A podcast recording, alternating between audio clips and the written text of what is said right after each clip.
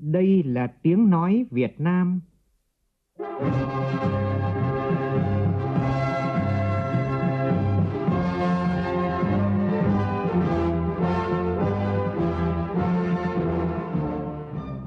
là tiếng nói Việt Nam, phát thanh từ Hà Nội, thủ đô nước Cộng hòa xã hội chủ nghĩa Việt Nam.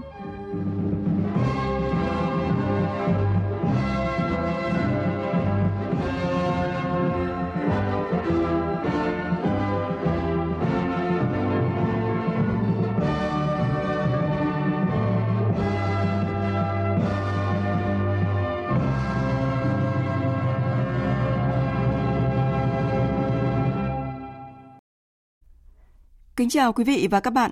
Mời quý vị và các bạn nghe chương trình Thời sự trưa của Đài Tiếng Nói Việt Nam. Chương trình có những nội dung chính sau đây.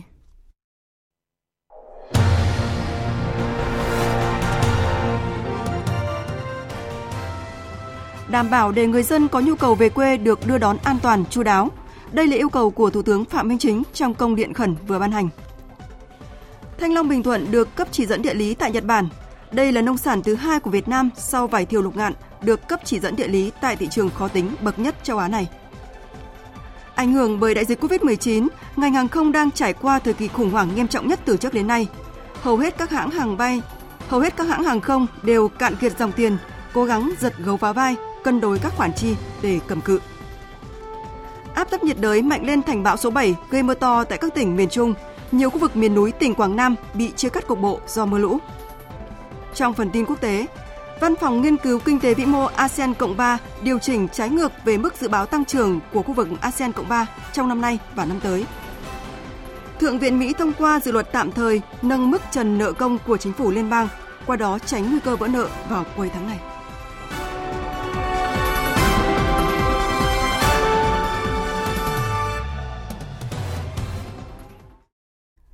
Bây giờ là nội dung chi tiết. Thưa quý vị và các bạn, sáng nay tại Hà Nội, Ban công tác đại biểu của Ủy ban Trung ương Mặt trận Ban công tác đại biểu của Ủy ban Thường vụ Quốc hội tổ chức hội nghị giới thiệu kiến thức và kỹ năng cơ bản cho đại biểu Quốc hội khóa 15 trúng cử lần đầu. Tới dự có Ủy viên Bộ Chính trị, Phó Chủ tịch Thường trực Quốc hội Trần Thanh Mẫn. Tin của phóng viên Kim Thanh. Phát biểu khai mạc hội nghị, Phó Chủ tịch Thường trực Quốc hội Trần Thanh Mẫn khẳng định đại biểu Quốc hội là nhân tố trung tâm, đóng vai trò then chốt quyết định đến chất lượng và hiệu quả hoạt động của Quốc hội. Đặc biệt trước khi bắt đầu Quốc hội khóa mới, việc bồi dưỡng cung cấp thông tin cho đại biểu Quốc hội trúng cử lần đầu sẽ giúp các đại biểu mới làm quen và có thể bắt nhịp được ngay với hoạt động của Quốc hội. Qua đó phát huy vị trí, vai trò của người đại biểu nhân dân trong thời gian tới. Phó Chủ tịch Thường trực Quốc hội Trần Thanh Mẫn nêu rõ. Tôi muốn nhấn mạnh thêm là tất cả các vị đại biểu Quốc hội chúng ta khóa này cần tiếp tục nêu cao tinh thần trách nhiệm hết lòng vì nước vì dân phụng sự tổ quốc phục vụ nhân dân thường xuyên tu dưỡng rèn luyện giữ gìn phẩm chất đạo đức nâng cao trình độ về mọi mặt gần gũi lắng nghe ý kiến của nhân dân thực hiện và hoàn thành tốt nhiệm vụ mà cử tri và nhân dân giao phó đảm bảo các cái kỳ họp quốc hội tiến hành có chất lượng trong cái điều kiện mới. Tại hội nghị, các đại biểu tham dự được báo cáo viên giới thiệu và chia sẻ kinh nghiệm liên quan đến các chuyên đề như thẩm tra và kỹ năng thẩm tra dự án luật, pháp lệnh, kỹ năng phát biểu, thảo luận, tranh luận và trả lời báo chí tại hội trường. Quốc hội với việc sử dụng kết quả kiểm toán về ngân sách nhà nước. Theo bà Nguyễn Thị Thanh, trưởng ban công tác đại biểu của Quốc hội, việc cập nhật kiến thức cũng như chia sẻ kinh nghiệm, kỹ năng cho các đại biểu Quốc hội, trong đó có đại biểu Quốc hội mới trúng cử để nâng cao chất lượng hoạt động của đại biểu Quốc hội, làm cho hoạt động của Quốc hội ngày càng chuyên nghiệp, hiệu quả hơn. Thích ứng để bình thường mới. Thích ứng để bình thường mới.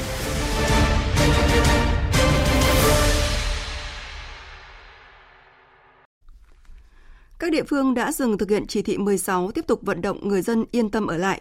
Với những người vẫn muốn về quê thì lập danh sách và tổ chức đưa đón đến tận nơi.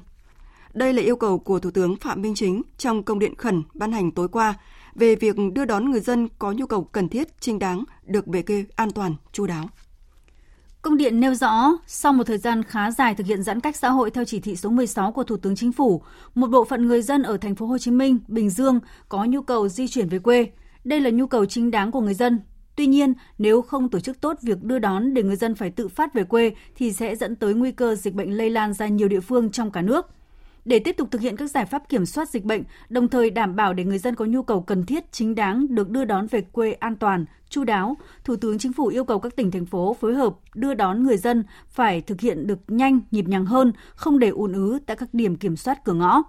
Thủ tướng yêu cầu các địa phương tình hình dịch bệnh còn chưa được kiểm soát hoàn toàn nhưng đã dừng thực hiện chỉ thị số 16, tiếp tục tích cực vận động thuyết phục người dân yên tâm ở lại gắn với hỗ trợ an sinh và thực hiện khôi phục sản xuất kinh doanh an toàn. Đối với những người vẫn muốn về quê, cần chủ động lập danh sách thông báo cho địa phương nơi đến và tổ chức đưa đón đến tận nơi – Đối với những người dân đã ra tới các chốt kiểm soát cửa ngõ của tỉnh thành phố để về quê thì phải thực hiện ngay việc phân nhóm, thực hiện các biện pháp đảm bảo an toàn dịch tễ, liên hệ với tỉnh thành phố nơi đến và tổ chức đưa người dân đi. Đồng thời bố trí phương tiện vận chuyển an toàn đối với những người không có phương tiện hoặc người già, phụ nữ có thai, trẻ em có nhu cầu. Các tỉnh thành phố dọc đường đi có trách nhiệm phối hợp đảm bảo an toàn giao thông và có sự hỗ trợ nếu cần thiết – tỉnh thành phố nơi đến có trách nhiệm đón, nhận bàn giao và thực hiện các biện pháp đảm bảo an toàn phòng dịch theo quy định. Các tỉnh thành phố nếu phát hiện có người dân tự phát từ vùng dịch về quê đang đi ngang qua địa phương mình thì cần chủ động hỗ trợ cần thiết, thông báo cho tỉnh thành phố nơi đến và tổ chức đưa người dân di chuyển an toàn, không để lây lan dịch bệnh. Bố trí phương tiện chuyên trở thuận lợi nếu người dân không có phương tiện phù hợp – Thủ tướng Chính phủ cũng yêu cầu Bộ Y tế phân bổ ngay vaccine sau khi tiếp nhận ưu tiên sớm hơn cho các tỉnh có nhiều người dân từ vùng dịch về quê, hỗ trợ phương tiện sinh phẩm xét nghiệm, hỗ trợ thuốc để các địa phương có người dân trở về xét nghiệm kịp thời, sẵn sàng điều trị khi có ca nhiễm COVID-19 mới. Thưa quý vị, tác động bởi đại dịch COVID-19, những cuộc trở về ngoài ý muốn chưa từng có tiền lệ đã diễn ra.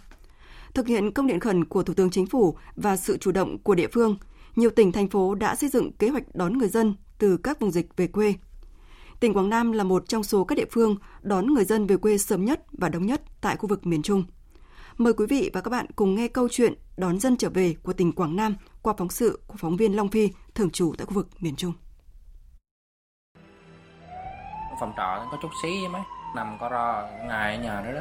Xa cứu thương phú gần ngại là dám đi ngay họ núa có người chết người đồ nữa. Chung sợ không dám ra. Mình đi làm công nhân rồi gần 2 tháng không có công việc mà phải ở nhà mà nhà sáu người này nha. Mình lo không nổi nữa. Lúc này, nghĩa đồng bào cần phải phát huy, tổ chức đưa đón bà con về một cách có kế hoạch. Tôi tin rằng không phải là quá sức đối với tỉnh Quảng Nam. Chiều tối ngày 4 tháng 10 vừa qua, hơn 200 người dân Quảng Nam có hoàn cảnh khó khăn, phụ nữ mang thai, người cao tuổi, trẻ em và cả những tro cốt của những người không may qua đời do dịch bệnh đã được tỉnh Quảng Nam đón về từ thành phố Hồ Chí Minh. Toàn bộ chi phí chuyến bay này do một doanh nhân Quảng Nam tại thành phố Hồ Chí Minh hỗ trợ. Đây không phải chuyến bay đầu tiên đưa người Quảng Nam về quê mà toàn bộ kinh phí đều từ nguồn xã hội hóa. Hơn 20 năm sống tại thành phố Hồ Chí Minh, gần 10 năm đảm nhiệm vị trí Chủ tịch Hội đồng Hương tỉnh Quảng Nam tại thành phố Hồ Chí Minh, kết nối những người con xứ Quảng xa quê. Ông Mai Phúc cho biết chưa bao giờ ông thấu cảm hai tiếng đồng hương sâu sắc, nghĩa tình đồng bào như những ngày này.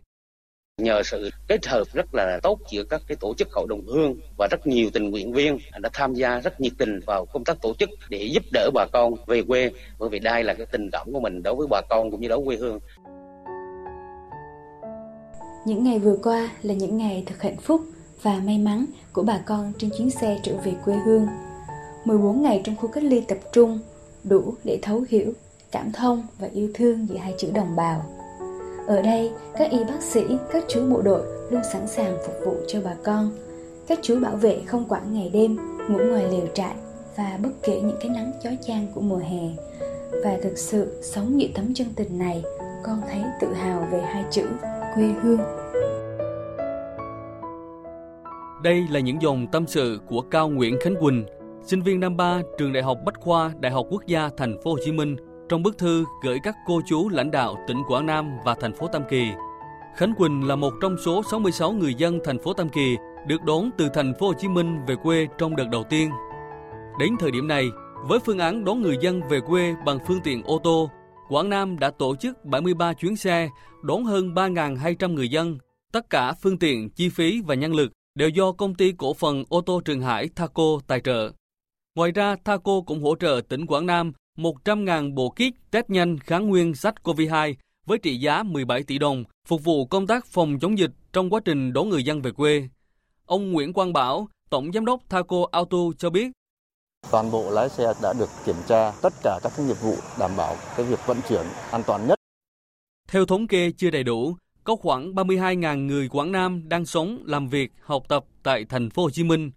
Ông Phan Việt Cường, Bí thư tỉnh ủy Quảng Nam cho biết, dù đối mặt với nhiều khó khăn do ảnh hưởng của dịch bệnh, nhưng tỉnh vẫn dang rộng vòng tay đón người dân đang gặp khó khăn tại các vùng dịch về quê an toàn. Thì chúng tôi cũng đã chỉ đạo Ủy ban dân tỉnh tổ chức giới thiệu việc làm cho các doanh nghiệp trên địa bàn để mà bà con ổn định, an tâm ở lại địa phương. Người Việt thường nói rằng qua cơn hoạn nạn mới hiểu tận lòng nhau. Quảng Nam dang rộng vòng tay đón dân từ vùng dịch trở về an toàn là một chủ trương đầy tính nhân văn. Người dân đồng thuận, dư luận xã hội đánh giá cao. Tỉnh Quảng Nam đã làm hết sức mình để giúp đồng bào quê hương đi qua cơn hoạn nạn như một liều vaccine tinh thần cùng nhau vượt qua đại dịch. Về phương án đi lại cụ thể giữa thành phố Hồ Chí Minh với bốn địa phương giáp danh là Bình Dương, Đồng Nai, Long An và Tây Ninh sẽ được hoàn tất trong hôm nay. Phóng viên Vũ Hường, thường trú tại thành phố Hồ Chí Minh thông tin. Đại diện Sở Giao thông Vận tải Thành phố Hồ Chí Minh cho biết, Thành phố Hồ Chí Minh đã gửi văn bản đến các tỉnh Bình Dương, Đồng Nai, Long An và Tây Ninh để thống nhất phương án nhằm tạo thuận lợi cho người lao động di chuyển để khôi phục sản xuất và kinh doanh an toàn. Đến nay, Sở Giao thông Vận tải Thành phố Hồ Chí Minh đã nhận góp ý của các tỉnh và đang hoàn chỉnh phương án. Tuy nhiên, do yêu cầu của các tỉnh khác nhau về điều kiện y tế như tiêm vaccine, xét nghiệm nên không thể thống nhất phương án chung. Đến nay, Sở Giao thông Vận tải Thành phố Hồ Chí Minh đã nhận được hơn 9.000 hồ sơ xin lưu thông liên tỉnh qua email. Đơn vị đã tiến hành phân loại, xử lý thủ công, mặt khác cho thử nghiệm phương án sử dụng công nghệ, nhận được phản hồi tích cực. Đến nay, 1 phần 3 số lượng hồ sơ nói trên đã được xử lý. Đối với người dân từ các tỉnh muốn quay lại thành phố Hồ Chí Minh nhưng không thuộc đối tượng làm việc tại các cơ quan, đơn vị, doanh nghiệp tại thành phố, ông Bùi Hòa An, Phó Giám đốc Sở Giao thông Vận tải thành phố cho biết, trong văn bản của Ủy ban Nhân dân thành phố ban hành ngày 30 tháng 9, dự kiến từ ngày 1 tháng 11, thành phố tổ chức vận chuyển lại các tuyến vận tải cố định xuất phát từ bến xe khách liên tỉnh đến bến xe miền Đông và bến xe miền Tây. Do đó, người dân có thể chờ đến thời gian này để di chuyển đến thành phố Hồ Chí Minh, đảm bảo các tiêu chí an toàn phòng chống dịch tần suất hoạt động là 4 chuyến một ngày một tiếng, tức là để tổ chức cho các đối tượng, bà con ở các tỉnh trở về thành phố. Và các đối tượng này thì cũng phải ờ, thực hiện đúng theo cái quy định về y tế của chỉ thị 18 đó là là bệnh nhân F0 đã khỏi bệnh ờ, trong vòng 180 ngày và đã chích ít nhất một mũi ờ, và sau 14 ngày. Trước thực trạng người lao động từ các tỉnh, thành phố trở về quê ngày càng nhiều, tỉnh Hậu Giang đã chỉ đạo các ngành chức năng khẩn trương giả soát lại nhu cầu việc làm của từng người, từ đó tạo điều kiện để bà con có được việc làm mới, ổn định cuộc sống. Phản ánh của phóng viên Tấn Phong. Ủy ban Nhân dân tỉnh Hậu Giang đề nghị Sở Lao động Thương binh và Xã hội tỉnh phối hợp các ngành hữu quan, các địa phương trong tỉnh rà soát lại trong số hàng chục ngàn lao động từ ngoài tỉnh vừa trở về địa phương trong những tháng qua do ảnh hưởng dịch Covid-19 để tìm hiểu về độ tuổi lao động, đời sống, nhu cầu việc làm của bà con. Song song đó, Sở cũng nắm lại nhu cầu tuyển dụng lao động của các doanh nghiệp, phối hợp với Ủy ban Nhân dân các huyện, thị xã, thành phố, các cơ quan báo chí, thông tin về nhu cầu tuyển dụng của doanh nghiệp, ngành nghề, mức lương để vừa góp phần đáp ứng nhu cầu lao động cho doanh nghiệp, tạo điều kiện phục hồi, phát triển sản xuất kinh doanh, vừa giúp người lao động có công ăn việc làm ổn định cuộc sống. Đối với những lao động trong độ tuổi nhưng không đi làm tại doanh nghiệp được thì phối hợp với ngân hàng chính sách xã hội hỗ trợ người dân vay vốn để sản xuất hộ gia đình. Theo bà Võ Thị Mỹ Trang, Giám đốc Sở Lao động Thương binh và Xã hội tỉnh Hậu Giang, Hiện Sở đang tổ chức tư vấn giới thiệu việc làm cho người lao động với các hình thức phù hợp tình hình thực tế tại địa phương, đồng thời phối hợp rà soát xác định nhu cầu học nghề, việc làm của người lao động để tổ chức các lớp đào tạo nghề, cung ứng kịp thời cho các doanh nghiệp.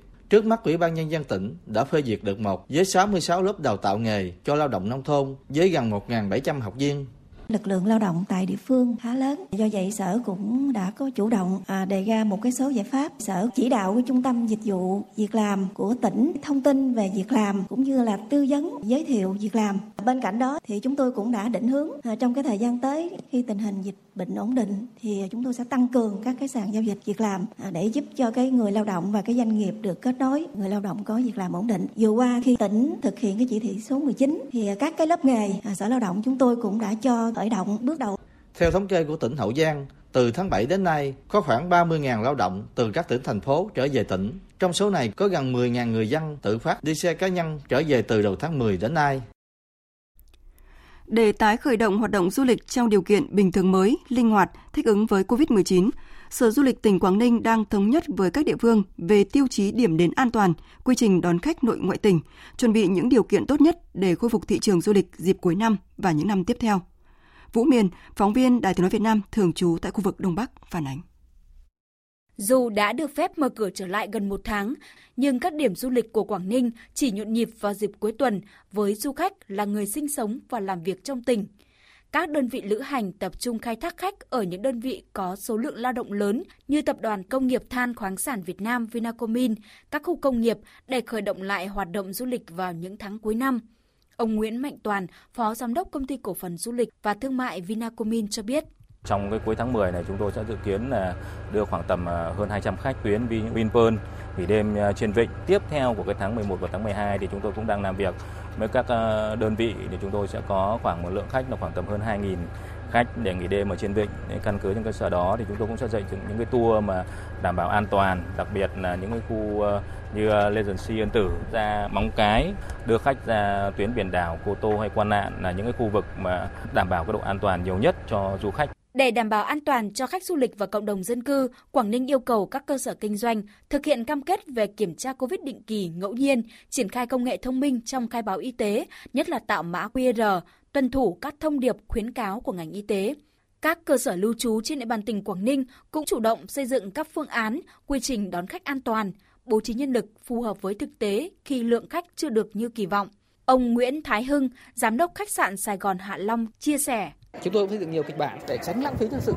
Đấy thì từng bước từng bước một nếu mà đông lên thì cái lực lượng nó sẽ đi theo cái lượng khách. Cũng có những thời gian thì chúng tôi chia theo cách là chúng tôi làm 15 ngày một, 15 ngày một. Nếu tình huống xấu xảy ra thì 15 anh đó có thể anh nghỉ thì 15 anh kia vẫn an toàn để phục vụ.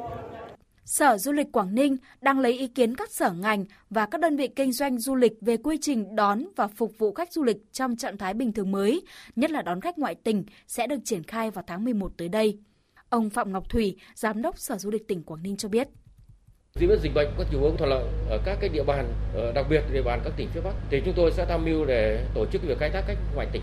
Tuy nhiên cái việc khai thác ngoại tỉnh thì theo từng cái lộ trình. Và tôi bắt đầu từ những địa phương đang làm tốt công tác phòng chống dịch bệnh đã có những chương trình thống nhất làm việc, ví dụ Hải Phòng và cái những cái thí điểm ban đầu là tổ chức theo những cái chương trình điểm du lịch có độc lập tương đối và khép kín với tinh thần ấy là chắc đâu làm và đảm bảo là kinh doanh nó phải có hiệu quả thiết thực. Quyết tâm giữ vững vùng an toàn để khôi phục du lịch, Quảng Ninh đưa ra một loạt các sự kiện có tính lan tỏa với kỳ vọng có thể đón được 1,5 đến 2 triệu lượt khách ở các tháng cuối năm.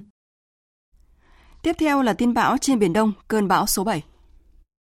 Hồi 10 giờ ngày hôm nay, vị trí tâm bão ở vào khoảng 17,7 độ Vĩ Bắc, 110,7 độ Kinh Đông, cách đảo Hải Nam Trung Quốc khoảng 130 km về phía Nam Đông Nam. Sức gió mạnh nhất vùng gần tâm bão mạnh cấp 8, tức là từ 60 đến 75 km một giờ, giật cấp 10. Ban kính gió mạnh cấp 6, giật cấp 8 khoảng 120 km tính từ tâm bão. Dự báo trong 12 giờ tới, bão di chuyển chủ yếu theo hướng Bắc-Tây Bắc, mỗi giờ đi được 5 đến 10 km và có khả năng mạnh thêm. Trong 12 đến 24 giờ tiếp theo, bão di chuyển chủ yếu theo hướng Bắc Tây Bắc, mỗi giờ đi được 5 đến 10 km. Đến 10 giờ ngày mai, vị trí tâm bão ở vào khoảng 19,6 độ Vĩ Bắc, 110,2 độ Kinh Đông, ngay trên khu vực phía đông bắc đảo Hải Nam Trung Quốc. Sức gió mạnh nhất vùng gần tâm bão mạnh cấp 8, tức là từ 60 đến 75 km một giờ, giật cấp 11. Vùng nguy hiểm trên Biển Đông trong 24 giờ tới, gió mạnh cấp 6 trở lên, giật từ cấp 8 trở lên, phía Bắc vĩ tuyến 16,5 độ Vĩ Bắc, từ kinh tuyến 108 đến 112,5 độ Kinh Đông. Toàn bộ tàu thuyền hoạt động trong vùng nguy hiểm đều có nguy cơ cao chịu tác động của gió mạnh và sóng lớn. Trong 24 đến 48 giờ tiếp theo, bão có khả năng đổi hướng di chuyển theo hướng Tây Tây Bắc, mỗi giờ đi được 5 đến 10 km và đi vào vịnh Bắc Bộ. Trong ngày và đêm nay, vùng biển phía Tây của khu vực Bắc Biển Đông, bao gồm vùng biển quần đảo Hoàng Sa có gió mạnh cấp 8, sau tăng lên cấp 9, giật cấp 11, sóng biển cao 2 đến 4 mét, biển động rất mạnh. Ở vịnh Bắc Bộ, bao gồm cả huyện đảo Bạch Long Vĩ, có gió mạnh cấp 6, giật cấp 8, sóng biển cao từ 2 đến 3 mét rưỡi, biển động. Từ ngày mai, gió trên vịnh Bắc Bộ mạnh dần lên. Cảnh báo mưa lớn trong ngày hôm nay ở khu vực từ Quảng Bình đến Quảng Ngãi và Con Tum có mưa vừa mưa to, lượng mưa phổ biến từ 50 đến 80, có nơi trên 100 mm. Từ tối và đêm nay, mưa lớn giảm nhanh ở những khu vực này. Ở Bắc Bộ, Phía Bắc của Trung Bộ có khả năng xảy ra mưa to đến rất to do ảnh hưởng của bão số 7. Ở phía Đông Bắc Bộ, phía Tây Bắc Bộ, các tỉnh Thanh Hóa, Nghệ An, Hà Tĩnh, Quảng Bình có mưa rất to. Nguy cơ cao xảy ra lũ quét sạt lở đất ở khu vực vùng núi và ngập úng cục bộ ở các vùng trũng thấp ven sông. Thưa quý vị, ảnh hưởng của áp thấp nhiệt đới mạnh lên thành bão số 7 tại khu vực miền Trung, hai ngày nay có mưa lớn trên diện rộng. Mưa lớn khiến nhiều nơi ở miền núi bị ngập cục bộ, giao thông chia cắt, xuất hiện nhiều điểm sạt lở tiềm ẩn nguy hiểm. Khu vực hạ du các sông nước lũ dâng cao, một người dân bị nước cuốn trôi mất tích. Các địa phương đang khẩn trương triển khai các giải pháp đối phó với bão số 7. Phản ánh của phóng viên Đài Tiếng nói Việt Nam thường trú tại miền Trung. Tại tỉnh Quảng Trị, mưa lớn kéo dài, một số ngầm tràn trên các tuyến giao thông miền núi ngập cục bộ, chia cắt. Tại huyện Đắk Cờ Rông, nước sông lên nhanh gây ngập sâu từ 1 đến 2 mét tại các tràn và ngầm tràn, làm nhiều nơi bị cô lập. Đến sáng nay, ngày 8 tháng 10, nước sông đã rút, các điểm bị chia cắt ở các xã phía nam của huyện Đắk Cờ Rông cơ bản đã đi lại bình thường. Tại huyện Hướng Hóa, nhiều cầu bị ngập cục bộ, giao thông chia cắt, cống tràn đường bản vây xã Tăng Lập bị sạt mái ta luy âm dài khoảng 9 mét. Ông Võ Văn Hương, Chủ tịch Ủy ban Nhân dân tỉnh Quảng Trị cho biết, tỉnh đã di dời 52 hộ dân với hơn 150 người ra khỏi vùng nguy hiểm ngập lụt tại huyện Hướng Hóa, đồng thời dự kiến sẽ di dời 172 hộ với hơn 1.200 người tại huyện miền núi Đắk rông Thì đến nay tỉnh Quảng Trị đã 100% là số lượng tàu thuyền đã vào bờ neo trú bảo an toàn. Vấn đề mưa lũ gây ngập lụt, đặc biệt vấn đề sạt lở đất ở khu vực miền núi, một số khu vực khác. Đây là cái nguy cơ nghiêm trọng nhất. Ban chỉ đạo của tỉnh đã cắt cử các cái đoàn công tác về kiểm tra nắm bắt cái tình hình cùng với các địa phương để không bị động bất ngờ, không có sự chủ quan. Tại tỉnh Quảng Nam, từ tối qua, nước lũ bắt đầu dâng lên khu vực hạ du sông Vu Gia Thu Bồn. Khoảng 4 giờ sáng nay, một số người dân tại thôn Lệ Bắc, xã Duy Châu, huyện Duy Xuyên, tỉnh Quảng Nam bị nước cuốn trôi khi đang đi chợ để bán nông sản. Khi đi qua đoạn trũng thì bị dòng nước chảy xiết cuốn trôi 5 người, trong đó 4 người níu được một cành cây ven đường nên thoát nạn. Một cụ già bị nước cuốn trôi mất tích. Theo ông Nguyễn Thế Đức, Phó Chủ tịch Ủy ban Nhân dân huyện Duy Xuyên, tỉnh Quảng Nam, địa phương đã xác minh người mất tích là bà Hồ Thị Chiến, 65 tuổi, trú thôn Lệ Bắc, xã Duy Châu, bị nước cuốn trôi khi đang gánh giá đổ đi chợ bán ở bên thông lệ bát á có nước lên là nó như một cái ốc đổ đó. Nước tròn qua người dân á là họ gánh gió qua chợ và bón qua cái cái tròn á thì coi như là nước nó cuốn đi. Hiện nay có lực lượng à, chức năng công an rồi có cái người dân thì họ dùng ghe họ đi à, dạp theo cái sông để họ tìm mà à, chưa chưa tìm thấy. Tỉnh Quảng Ngãi vừa yêu cầu các địa phương sẵn sàng phương án di dời, sơ tán khoảng gần 7.000 hộ với 25.000 nhân khẩu gắn với đảm bảo an toàn phòng chống dịch bệnh COVID-19. Ông Hồ Trọng Phương, Giám đốc Sở Nông nghiệp và Phát triển Nông thôn tỉnh Quảng Ngãi cho biết, năm huyện miền núi tỉnh Quảng Ngãi hiện có 48 điểm có nguy cơ sạt lở núi, trong đó có 43 điểm có nguy cơ cao, đặc biệt nghiêm trọng. Chính quyền địa phương thường xuyên nắm bắt rõ những thông tin dự báo thời tiết và những khuyến cáo của ngành chuyên môn để chủ động trong cái việc chuẩn bị cái phương án bốn tại chỗ và thường xuyên cử cán bộ theo dõi những điểm dễ sạt lở núi sạt lở đất thì có khuyến cáo và hỗ trợ cho người dân di dời trước chính quyền luôn luôn tuyên truyền vận động để người dân phải nâng cao nhận thức cùng với chính quyền địa phương để khi có phương án là phải tuân thủ đầy đủ các phương án những thông tin tiếp theo về cơn bão số 7 cũng như công tác ứng phó của các địa phương sẽ được chúng tôi liên tục cập nhật trong các bản tin và chương trình thời sự của Đài Tiếng Nói Việt Nam. Mời quý vị và các bạn quan tâm đón nghe. Thời sự VOV, nhanh, tin cậy, hấp dẫn. Sáng nay tại huyện Châu Thành, tỉnh Tây Ninh, ông Nguyễn Trọng Nghĩa, Bí thư Trung ương Đảng, trưởng ban tuyên giáo Trung ương, đại biểu Quốc hội tỉnh Tây Ninh có buổi tiếp xúc cử tri trên địa bàn trước kỳ họp thứ hai Quốc hội khóa 15. Phóng viên Hà Khánh thường trú tại thành phố Hồ Chí Minh đưa tin. Các cử tri huyện Châu Thành cho rằng thời gian qua cả hệ thống chính trị từ trung ương đến địa phương đã làm rất tốt công tác phòng chống dịch COVID-19, nhưng nhiều địa phương vẫn còn bị động lúng túng chờ chỉ đạo mới triển khai.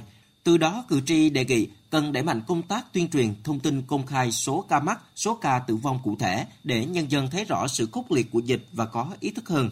Ngoài ra, cử tri huyện Châu Thành cũng có nhiều ý kiến về một số lùm xùm xung quanh việc nghệ sĩ làm từ thiện. Cử tri băn khoăn không biết nghệ sĩ có minh bạch không, do đó cần có thông tin chính thức để bảo vệ nghệ sĩ chân chính đã làm đúng và xử lý những người có sai phạm, lấy lại niềm tin trong nhân dân. Cử tri Trần Nghĩa Hiệp, xã Thái Bình nói: nhân dân cũng mong muốn là làm sao mà nhà nước mình vào cuộc để xác minh đó nghệ sĩ mình làm rồi đúng chưa để làm sao mà minh oan cho những nghệ sĩ làm việc chân chính và những nghệ sĩ mà làm việc chưa tốt thì sẽ phải bị xử lý như nào cho nó phù hợp với ờ, tình pháp luật. Phát biểu tại buổi tiếp xúc cử tri, ông Nguyễn Trọng Nghĩa, Bí thư Trung ương Đảng, trưởng ban tuyên giáo Trung ương nói: Chúng ta phải có cái đối sách nó phù hợp thì bây giờ là chính phủ sẽ có giải pháp như thế thì chúng ta sẽ cái thích ứng nó như thế nào? Và thích ứng thì phải có những cái điều kiện để thích ứng.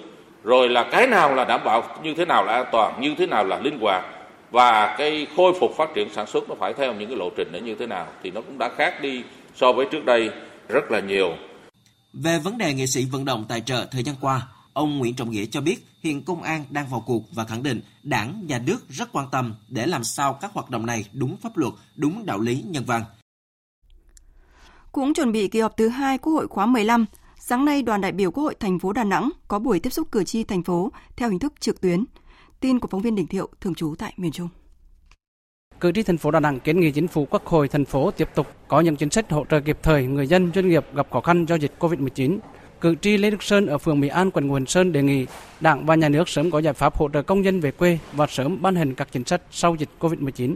Tại sao những ngày này thành phố Hồ Chí Minh mở cửa, dân các nơi họ kéo về ào ào và trên đèo Hải Vân của chúng ta mỗi ngày có hàng ngàn lượt người đi bằng phương tiện thô sơ thì sau cái dịch này nhiều triệu người kéo về tất cả các tỉnh. Thì sắp tới những nhà máy xí nghiệp tại thành phố Hồ Chí Minh có còn công nhân để tiếp tục duy trì sản xuất hay là cái chuỗi sản xuất sẽ bị đứt gãy. Như vậy thì đề nghị quốc hội chính phủ nghiên cứu quy hoạch các vùng kinh tế trọng điểm thế nào cho nó hợp lý. Tại buổi tiếp xúc cử tri Ông Nguyễn Văn Quảng, Bí thư Tỉnh ủy, trưởng đoàn đại biểu Quốc hội thành phố Đà Nẵng ghi nhận ý kiến phản ánh của cử tri. Ông Nguyễn Văn Quảng thay mặt đoàn đại biểu Quốc hội thành phố trân trọng cảm ơn cử tri và người dân thành phố đã ủng hộ đồng thuận với các chủ trương giải pháp phòng chống dịch thành phố áp dụng trong thời gian qua. Đến nay, thành phố đã cơ bản kiểm soát được tình hình dịch bệnh và đang xem xét tiếp tục nới lỏng các hoạt động, sớm đưa cuộc sống dần bình thường trở lại. Ông Nguyễn Văn Quảng, Bí thư Thành ủy, trưởng đoàn đại biểu Quốc hội thành phố Đà Nẵng cho biết, đến nay, 91% người dân trên 18 tuổi của thành phố được tiêm mũi 1 vaccine ngừa COVID-19. Chúng tôi phấn đấu chậm nhất ngày 20 tháng 10 thì sẽ tiêm bao phủ được toàn bộ mũi 1 100%. Cử tri và nhân dân là phải tích cực phối hợp. Chúng tôi còn phải dự trữ một cái lượng vaccine để cho những người dân quay trở về thành phố sinh sống làm việc.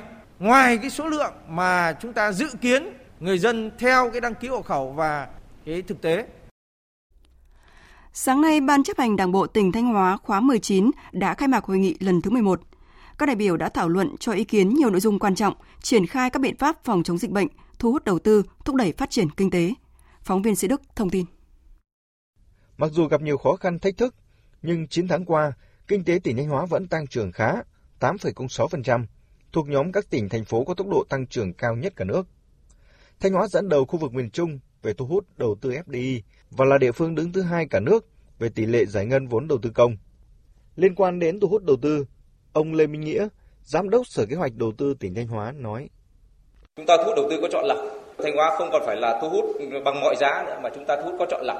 Bởi vì dần dần thì cái nó dịch chuyển cái ưu thế lại quay lại Thanh Hóa khi mà các tỉnh khác phía Bắc ờ, cái điều kiện dư địa về đất đai nó giảm rồi. Chính vì có chọn lọc nên là cái giá nó động thấp ở đây nó liên quan này. Trước đây thì có thể chúng ta châm trước những cái điều kiện về khoảng cách rồi các dự án và có ảnh hưởng đến môi trường nhưng hiện nay chúng ta là nhất quyết là chúng ta không không không không chấp nhận các dự án mà không đảm bảo vào về môi trường. Thế nên là cái dự án nó sẽ giảm. Và cái này nó không phản ánh được là cái môi trường chúng ta đi xuống. Phát biểu tại hội nghị bí thư tỉnh ủy thanh hóa đỗ trọng hưng đã thông qua kết quả hội nghị lần thứ tư ban chấp hành trung ương đảng khóa 13 khẳng định những kết quả đạt được trong 9 tháng qua của tỉnh thanh hóa là rất đáng tự hào thể hiện tinh thần đoàn kết thống nhất trong chỉ đạo điều hành từ tỉnh đến cơ sở, sự đồng thuận trong nhân dân. Ông Đỗ Trọng Hưng, Bí thư tỉnh ủy Thanh Hóa nói: Đây, chúng ta đã thực hiện thành công cái mục tiêu kép, đó là chúng ta vừa phòng chống được dịch Covid-19, vừa duy trì được phát triển kinh tế xã hội. Chúng ta đã đạt được cái tốc độ tăng trưởng là 8,06% trong một cái bối cảnh là báo cáo chí là rất khó khăn thì như vậy báo cáo chí là chúng ta đứng thứ 9 nhưng mà chúng ta ở các nền kinh tế lớn thì chúng ta chỉ sau Hải Phòng, sau Quảng Ninh. Đây là một cái cố gắng rất lớn trong cái bối cảnh rất khó khăn. Thanh Long Bình Thuận được cấp chỉ dẫn địa lý tại Nhật Bản. Đây là sản phẩm nông sản thứ hai của Việt Nam sau vải thiều lục ngạn, được cấp chỉ dẫn địa lý tại thị trường khó tính bậc nhất châu Á này. Đăng ký chỉ dẫn địa lý có thể nói như giấy thông hành để vào thị trường Nhật Bản nói riêng và thế giới nói chung. Việc được cấp đăng ký chỉ dẫn địa lý có ý nghĩa khẳng định uy tín Thanh Long Bình Thuận vào thị trường Nhật Bản, mở ra nhiều cơ hội mới cho việc xuất khẩu, tiêu thụ Thanh Long Bình Thuận ở nhiều thị trường khác nhau, nhất là tại các thị trường khó tính. Cục Hàng không Việt Nam ghi nhận 16 trong tổng số 19 địa phương đã gửi phản hồi về cơ quan này đồng ý mở lại đường bay nội địa, 3 tỉnh, thành phố chưa đồng ý. Sáng nay, ông Võ Huy Cường, Phó Cục trưởng Cục Hàng không Việt Nam cho biết, trong số 21 địa phương được lấy ý kiến, còn hai tỉnh chưa phản hồi là Quảng Ninh và Quảng Ngãi. Các tỉnh thành phố đồng ý mở lại đường bay nội, nội địa gồm thành phố Hồ Chí Minh, Đà Nẵng, Cần Thơ, Nghệ An, Điện Biên, Thừa Thiên Huế, Quảng Nam, Đắk Lắk, Lâm Đồng, Phú Yên, Bình Định, Bà Rịa Vũng Tàu, Khánh Hòa, Thanh Hóa, Cà Mau và Phú Quốc, Kiên Giang. Lãnh đạo Cục Hàng không Việt Nam cho rằng 16 tỉnh, thành phố đồng ý mở đường bay, thể hiện bản lĩnh của lãnh đạo địa phương, đáp ứng nguyện vọng của người dân sau khi nới lỏng giãn cách xã hội. Trong số 19 địa phương trả lời, có 3 tỉnh, thành phố chưa đồng ý là Hải Phòng, Gia Lai và Hà Nội. Thưa quý vị và các bạn, sự bất đồng trong quan điểm mở lại đường bay nội địa cũng là một trong những khó khăn khiến ngành hàng không chưa thể phục hồi trong trạng thái bình thường mới. Trong phần sau của chương trình, chúng tôi sẽ tiếp tục đề cập vấn đề này. Mời quý vị và các bạn chú ý đón nghe.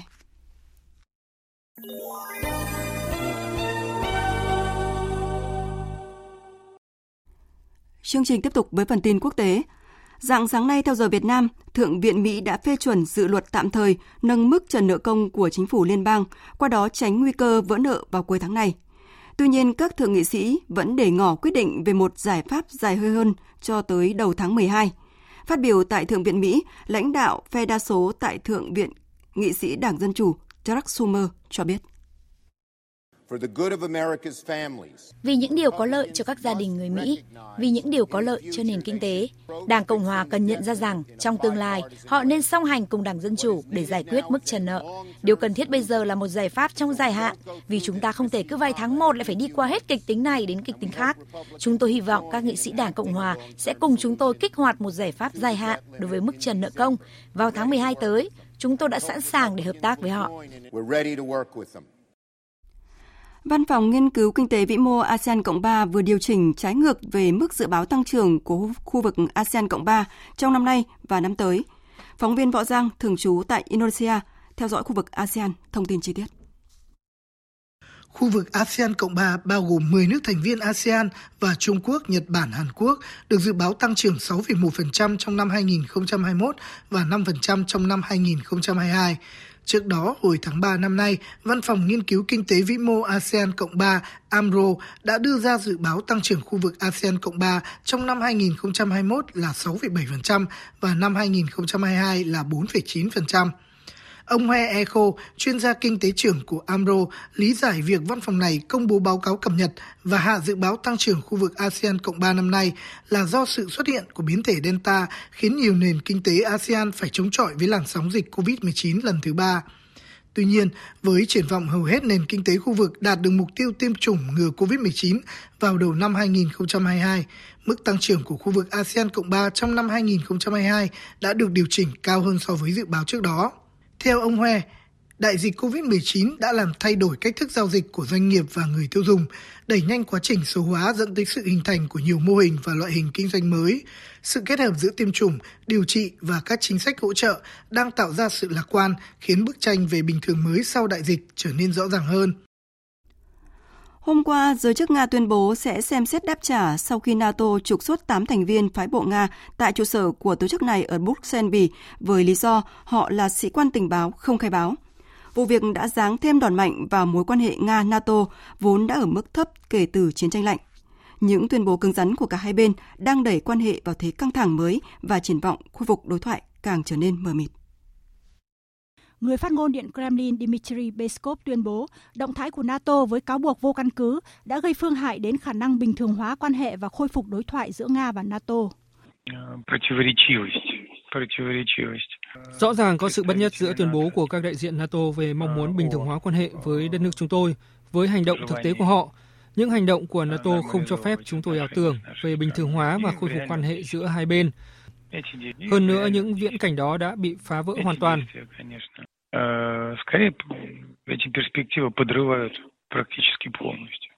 Trước đó, Tổng thư ký NATO Jens Stoltenberg khẳng định 8 thành viên phái bộ Nga bị trục xuất đã có những hoạt động không đúng với chức trách chính thức của họ. The, the, the, the decision to withdraw the accreditation of uh, Quyết định trục xuất các nhà ngoại giao Nga được thực hiện dựa trên thông tin tình báo và họ là những sĩ quan tình báo không được khai báo. Chúng tôi cần phải hành động. Thời gian qua, chúng tôi đã chứng kiến các hoạt động có tính nguy cơ của Nga tăng lên, vì thế chúng tôi phải cảnh giác. Động thái của NATO được cho là đổ thêm dầu vào căng thẳng do một loạt các vấn đề như Ukraine, đến cáo buộc Nga can thiệp vào bầu cử Mỹ, mâu thuẫn về sự phát triển tên lửa hạt nhân của Nga và vụ đầu độc điệp viên Skiban năm 2018. Tiếp tục thông tin cập nhật về trận động đất mạnh 5,9 độ Richter làm rung chuyển khu vực Tokyo vào tối qua. Tính đến sáng nay đã có 32 người bị thương và nhiều hành khách bị mắc kẹt trong bối cảnh giao thông bị gián đoạn. Theo cơ quan khí tượng Nhật Bản, đây là trận động đất lớn nhất gây ra rung chấn toàn Tokyo và một số địa phương lân cận trong vòng 10 năm trở lại đây. Một cuộc khảo sát do Cục Sức khỏe Tâm thần thực hiện cho thấy một phần ba sinh viên ở Thái Lan đang cảm thấy lo lắng và căng thẳng hơn sau khi dịch COVID-19 hoành hành, khiến các trường học phải đóng cửa và chuyển sang học trực tuyến. Phản ánh của phóng viên Quang Trung, thường trú tại Thái Lan. Cuộc khảo sát về sức khỏe tâm thần được thực hiện trong một tuần trên 2.000 sinh viên cho thấy 30% số người được hỏi cảm thấy lo lắng và căng thẳng hơn kể từ khi các lớp học được chuyển sang hình thức trực tuyến. Trong khi đó, có tới 17% số sinh viên cảm thấy kiệt quệ về mặt tinh thần khi phải học online. Cuộc khảo sát được thực hiện ở lứa tuổi học sinh cho thấy kết quả còn nghiêm trọng hơn khi các em cảm thấy lo lắng và mệt mỏi gấp 3 lần đối tượng sinh viên. Việc học sinh, sinh viên rất mệt mỏi khi học trực tuyến tại Thái Lan cũng là phản ánh của nhiều bậc phụ huynh. Chị Bích, một phụ huynh tại Bangkok cho biết. Rất mệt mỏi, con học online không hiểu gì cả. Thời gian sử dụng máy tính, Internet rất nhiều. Con học không tập trung, có khi cả bố và mẹ đều phải giúp đỡ con nên không thể làm được gì khác. Trước việc học sinh, sinh viên quá căng thẳng vì học online trong thời gian dài, Cục Sức khỏe Tâm thần Bộ Y tế Thái Lan đã đưa ra lời khuyên đối với cha mẹ rằng nên hay nói chuyện với con về vấn đề này, cũng như mở các đường dây tư vấn qua điện thoại hoặc mạng xã hội để giúp đỡ những học sinh, sinh viên cảm thấy lo lắng. Thái Lan dự kiến sẽ mở cửa lại trường học khi học kỳ 2 bắt đầu vào tháng 11 tới, sau hơn 4 tháng phải đóng cửa. Tuy nhiên, điều kiện kiên quyết đó là ít nhất 85% số nhân viên nhà trường cũng như học sinh phải được tiêm chủng đầy đủ. Thái Lan cũng đưa ra chương trình khu vực an toàn trường học và khuyến khích các bậc cha mẹ cho phép con mình được tiêm vaccine ngừa COVID-19. Tuy nhiên, nhiều bậc phụ huynh vẫn tỏ ra e ngại với tác dụng phụ của vaccine, nhất là đối với trẻ nhỏ.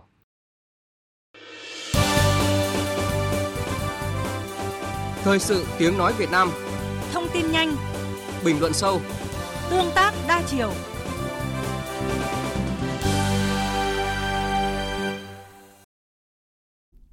Quý vị và các bạn đang nghe chương trình Thời sự trưa của Đài Tiếng Nói Việt Nam.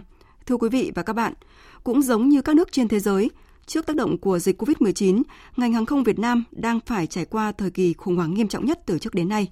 Phần lớn thời gian của gần 2 năm qua là yên vị tại mặt đất, chứ không phải sải cánh trên bầu trời. Hầu hết các hãng bay đều cạn kiệt dòng tiền, phải cố gắng giật gầu vào vai, cân đối các khoản chi tiêu để cầm cự. Thêm vào đó, việc các địa phương chưa thống nhất quan điểm về việc mở cửa sân bay cũng gây khó khăn cho ngành hàng không cất cánh. Về vấn đề này, phóng viên Bùi Chuyên có cuộc trao đổi với tiến sĩ Bùi Doãn Nề, Phó Chủ tịch kiêm Tổng Thư ký Hiệp hội Doanh nghiệp Hàng không Việt Nam. Mời quý vị và các bạn cùng nghe. Thưa tiến sĩ Bùi Doãn Nề là có thể thấy là dịch bệnh COVID-19 đã tác động xấu tới mọi mặt của đời sống kinh tế xã hội và ngành hàng không Việt Nam cũng không nằm ngoài những các tác động à, tiêu cực đó, thậm chí là ảnh hưởng nặng nề ạ thưa ông ạ? À, đúng như vậy. Ờ, hàng không Việt Nam thì cũng đặt trong cái bối cảnh chung của hàng không ờ, thế giới. Chúng ta biết là cái đại dịch Covid-19 nó tác động ảnh hưởng rất là nghiêm trọng đến cái hoạt động của vận tải hàng không. Tức là cái tình trạng coi như là giãn cách kéo dài giữa các quốc gia, giữa các vùng lãnh thổ hiện nay cũng chưa được cải thiện nhiều.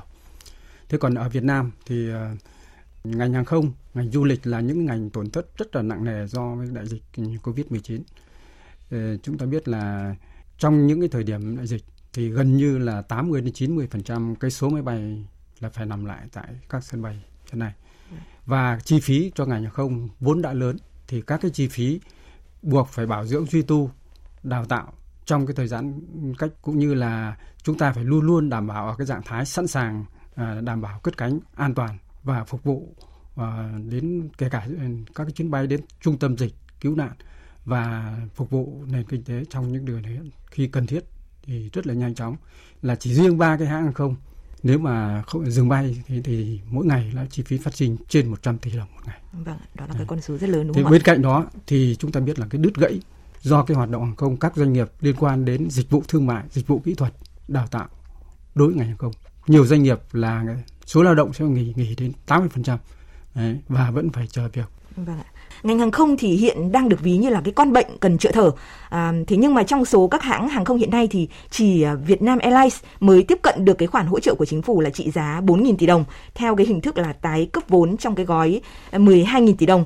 Có ý kiến cho rằng là để tiếp cận gói hỗ trợ ấy thì cần có cái điều kiện ràng buộc như là cân đối tài chính, tái cấu trúc hoạt động. Ông có đồng tình với cái quan điểm này không ạ? À, cái đấy thì rất là đúng bởi vì thực chất là đã hỗ trợ về mặt chính sách à, thì à, cái việc hỗ trợ là cái việc là sự quan tâm. Ngoài cái sự nỗ lực của từng bản thân từng doanh nghiệp một thì cái sự nỗ lực cái à, hỗ trợ đó là hết sức cần thiết. Nhưng hỗ trợ trên cơ sở anh phải đảm bảo được là thu hồi và đảm bảo nó sản xuất có hiệu quả. Cho nên cái việc mà uh, các doanh nghiệp bên lại ngân hàng gần như là rất là mối quan hệ khăng khít. Đấy, và chúng ta chỉ có thể là được hỗ trợ khi mà là có cơ hội và có đảm bảo và đồng thời cũng có cái triển vọng là phát triển được cái ngành và các doanh nghiệp như vậy. À, tuy ngành hàng không được đánh giá là thiệt hại nặng nề nhất trong các ngành kinh tế, nhưng mà việc hỗ trợ ngành hàng không chúng ta phải xem tương quan với các ngành khác.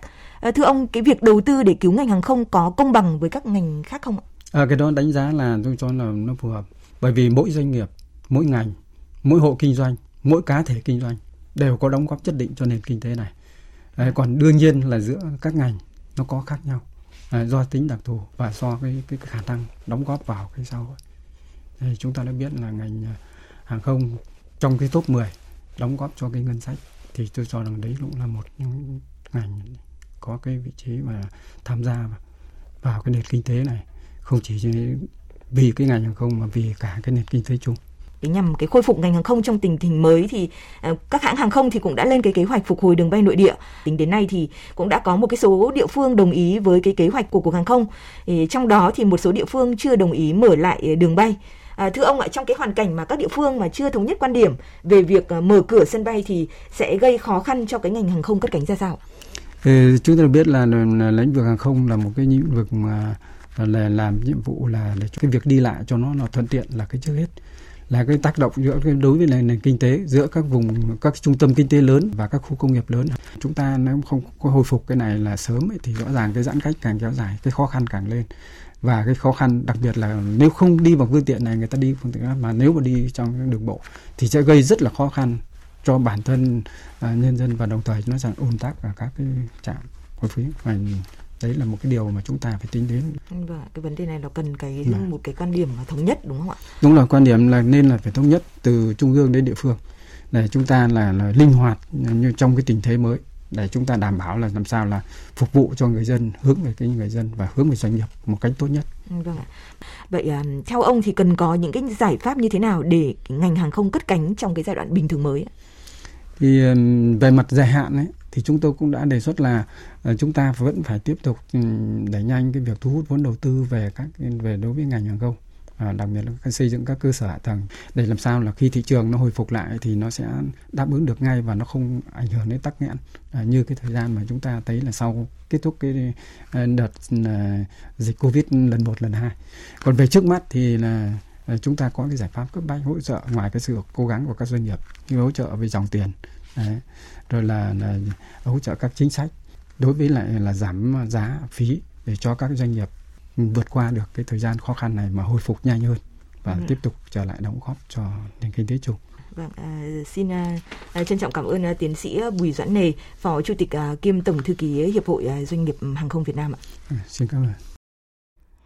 Quý vị và các bạn vừa nghe cuộc trao đổi của phóng viên Bùi Chuyên với tiến sĩ Bùi Doãn Nề, Phó Chủ tịch kiêm Tổng Thư ký Hiệp hội Hàng không Việt Nam về những khó khăn của ngành hàng không do tác động bởi đại dịch COVID-19 và những gợi mở để cất cánh trở lại. Tiếp theo là trang tin đầu tư tài chính và chuyên mục thể thao. Trang tin đầu tư tài chính. Các biên tập viên Thành Trung và Thu Trang xin kính chào quý vị và các bạn. Thưa quý vị và các bạn, sáng nay giá vàng trong nước không có điều chỉnh so với phiên hôm qua. Trong khi đó, giá vàng thế giới giảm 0,3% xuống 1.757,3 đô la Mỹ một ounce. Ở thị trường trong nước, công ty vàng bạc đá quý Sài Gòn niêm yết giá vàng SJC ở mức mua vào là 57 triệu 150 000 đồng một lượng và bán ra là 57 triệu 850 000 đồng một lượng. Giá vàng dòng thăng long của công ty Bảo Tín Minh Châu đang giao dịch ở mức mua vào là 50 triệu 760 000 đồng một lượng và bán ra là 51 triệu 410 000 đồng một lượng. Kho bạc nhà nước vừa thông báo về tỷ giá hạch toán ngoại tệ tháng 10 năm 2021. Cụ thể, tỷ giá hạch toán giữa đồng Việt Nam và đồng đô la Mỹ là 1 đô la Mỹ đổi 23.123 đồng Việt Nam. Đây là tỷ giá hạch toán kế toán và báo cáo thu chi ngoại tệ áp dụng thống nhất trên phạm vi cả nước. Ngân hàng Nhà nước vừa có báo cáo đánh giá tình hình thực hiện nghị quyết 124 năm 2020 của Quốc hội về kế hoạch phát triển kinh tế xã hội năm 2021, nhiệm vụ giải pháp năm 2022 của ngành ngân hàng gửi Ủy ban Kinh tế của Quốc hội. Báo cáo nêu rõ, đến cuối tháng 6 năm 2021, nếu tính cả nợ cơ cấu, nợ xấu đã lên tới mức 7,21%. Nếu cộng cả số nợ xấu trong 3 tháng liền kề bị ảnh hưởng nặng nề bởi đại dịch thì con số còn lớn hơn. Công ty chứng khoán Vietcombank, mã chứng khoán là VCBS, vừa đưa ra dự báo tăng trưởng GDP Việt Nam quý 4 ở mức khoảng 3,5 cho đến 4,5%, tương ứng với con số tăng trưởng trong cả năm 2021 rơi vào khoảng 2,12 cho đến 2,44%. VCBS đánh giá con số này là tương đối khả quan so với các nước trong khu vực. Lãi suất liên ngân hàng sẽ duy trì ở mặt bằng như hiện tại với thanh khoản thị trường dồi dào. Tuy nhiên, vẫn có khả năng lãi suất ngân hàng có thể chịu áp lực tăng nhất định, đặc biệt là vào thời điểm cuối năm. Về diễn biến thị trường chứng khoán trong phiên giao dịch sáng nay, nhóm cổ phiếu ngân hàng tăng trở lại nhưng đà tăng không lớn. Trong đó, tâm điểm thị trường vẫn thuộc về nhóm cổ phiếu nhỏ và vừa.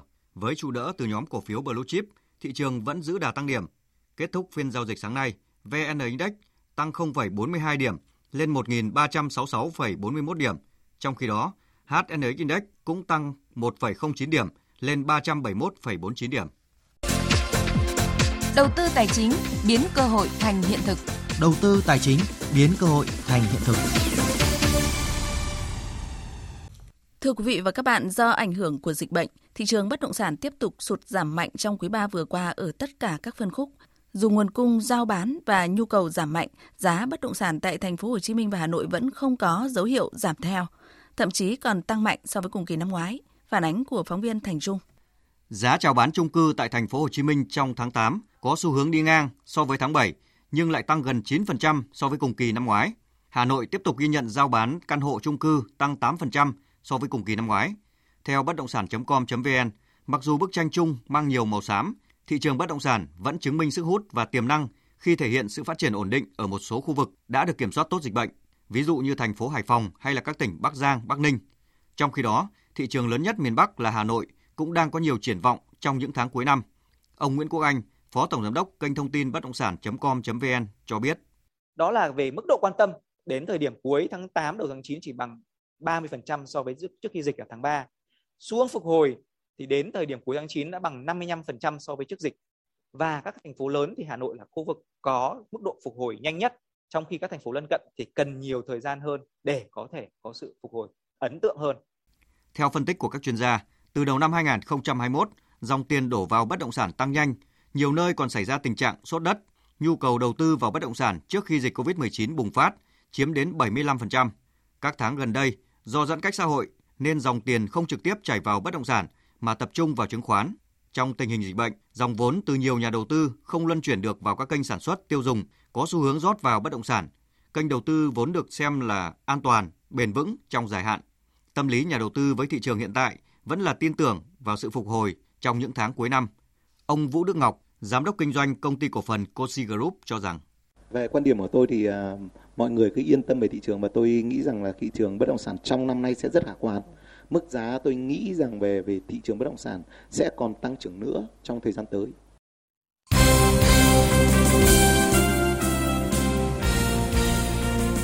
Thưa quý vị và các bạn, đêm qua trên sân Saria, các tiểu vương quốc Ả Rập Thống Nhất, đội tuyển Việt Nam đã để thua đáng tiếc trước đối thủ Trung Quốc tại lượt trận thứ 3 bảng B, vòng loại cuối World Cup 2022 khu vực châu Á.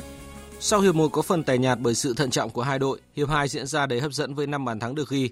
Trung Quốc vươn lên dẫn 2-0 nhờ công của Zhang Yuning ở phút 53 và Vuley ở phút 75. nhưng Tấn Tài ở phút 80 và Tiến Linh phút 90 đã ghi bàn đẳng cấp để sa bằng tỷ số hòa hai đều cho Việt Nam. Đáng tiếc ở phút bù giờ cuối cùng, hậu vệ trẻ Thanh Bình để cho Vule vượt qua, hoàn tất cú đúp giúp Trung Quốc thắng sát nút 3-2. Phát biểu trong cuộc họp báo sau trận đấu, huấn luyện viên Park Hang-seo cho biết.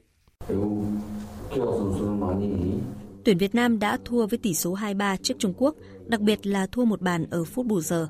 Như chúng ta đã biết, đội tuyển hôm nay thi đấu tốt, không từ bỏ dù bị dẫn trước hai bàn.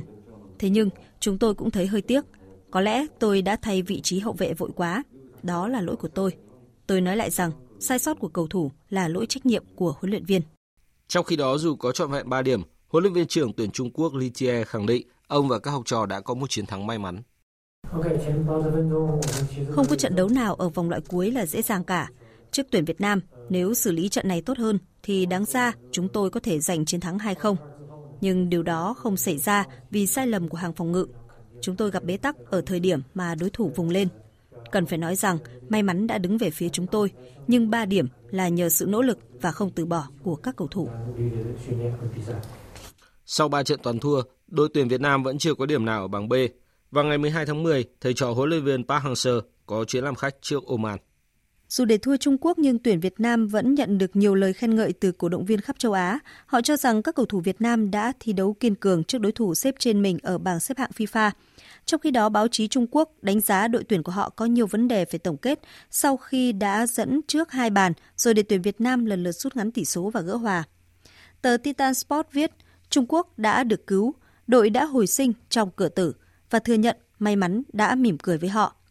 Nói về kết quả xít sao giữa đội tuyển Việt Nam và Trung Quốc, cựu tuyển thủ Phạm Như Thuần cho rằng Tôi nghĩ rằng ờ, chúng ta đã thua Trung Quốc với nền tảng thể lực tốt của họ và thể hình của họ thôi. Còn chúng ta không thua về ờ, kỹ thuật, không thua về trình độ của các cầu thủ. Nhưng trong bóng đá, thể lực và thể hình là một yếu tố cực kỳ quan trọng và điều đó đã được ờ, đội tuyển Trung Quốc phát huy ở trong hiệp 2. Cũng ở bảng B vòng loại cuối cùng của World Cup 2022 khu vực châu Á, Nhật Bản đã phải rời Ả Rập Xê Út với hai bàn tay trắng sau thất bại 0-1 trước đội chủ nhà. Đối thủ tiếp theo của tuyển Việt Nam là Oman để thua Australia với tỷ số 1-3. Hiện tại, Australia đang dẫn đầu bảng B khi có 9 điểm tuyệt đối sau 3 lượt trận. Trong khi đó tại bảng A, Iran sau 3 trận toàn thắng đang đứng đầu bảng với 9 điểm. Hàn Quốc xếp ngay sau với 7 điểm. Tiếp đó lần lượt là các tiểu vương quốc Ả Rập Thống Nhất, Liban, Iraq và Syria.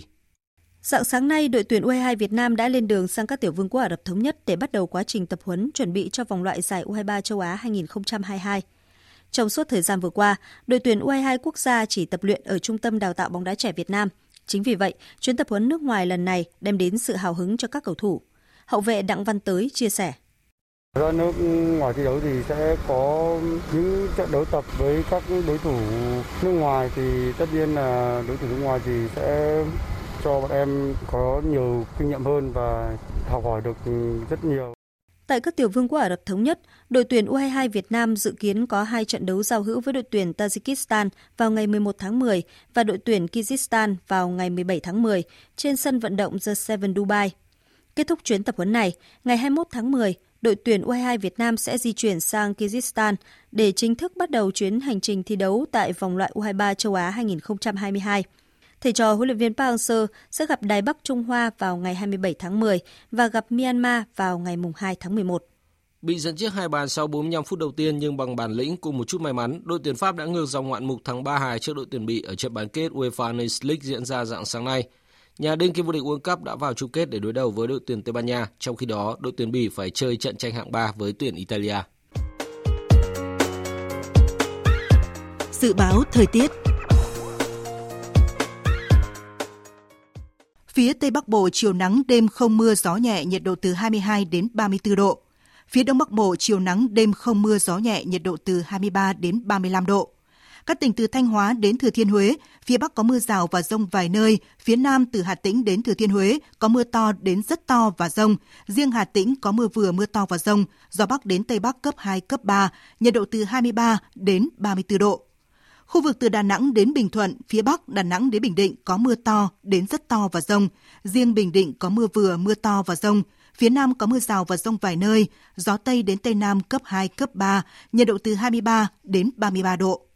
Tây Nguyên, phía Bắc có mưa vừa, mưa to, có nơi mưa rất to và rông. Phía Nam có mưa vài nơi, riêng chiều và tối có mưa rào và rải rác có rông.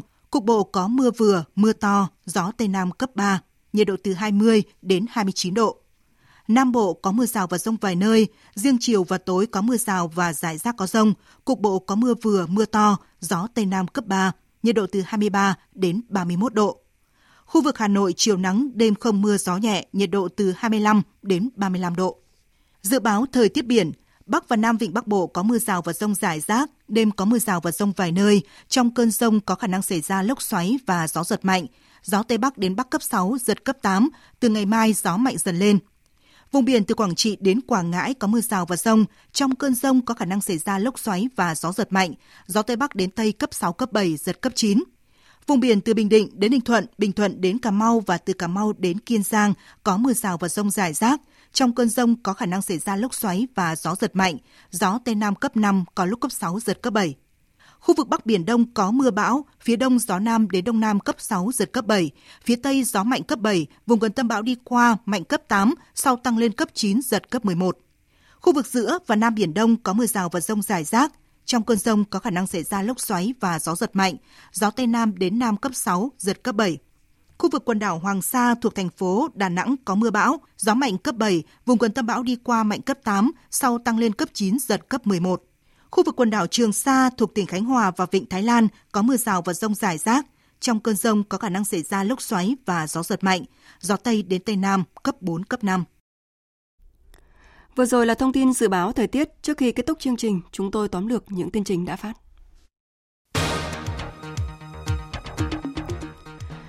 Các địa phương đã dừng thực hiện chỉ thị 16 tiếp tục vận động người dân yên tâm ở lại. Với những người vẫn muốn về quê thì lập danh sách và tổ chức đưa đón đến tận nơi. Đây là yêu cầu của Thủ tướng Phạm Minh Chính trong công điện khẩn ban hành tối qua về việc đưa đón người dân có nhu cầu cần thiết, chính đáng được về quê an toàn. Áp thấp nhiệt đới đã mạnh lên thành bão số 7, gây mưa to tại các tỉnh miền Trung.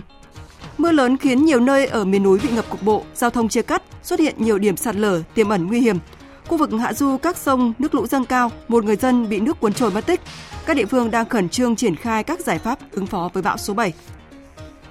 Với 50 phiếu thuận và 48 phiếu chống, dạng sáng nay theo giờ Việt Nam, Thượng viện Mỹ đã phê chuẩn dự luật tạm thời nâng mức trần nợ công của chính phủ liên bang thêm 480 tỷ đô la nữa, tránh nguy cơ vỡ nợ vào cuối tháng này.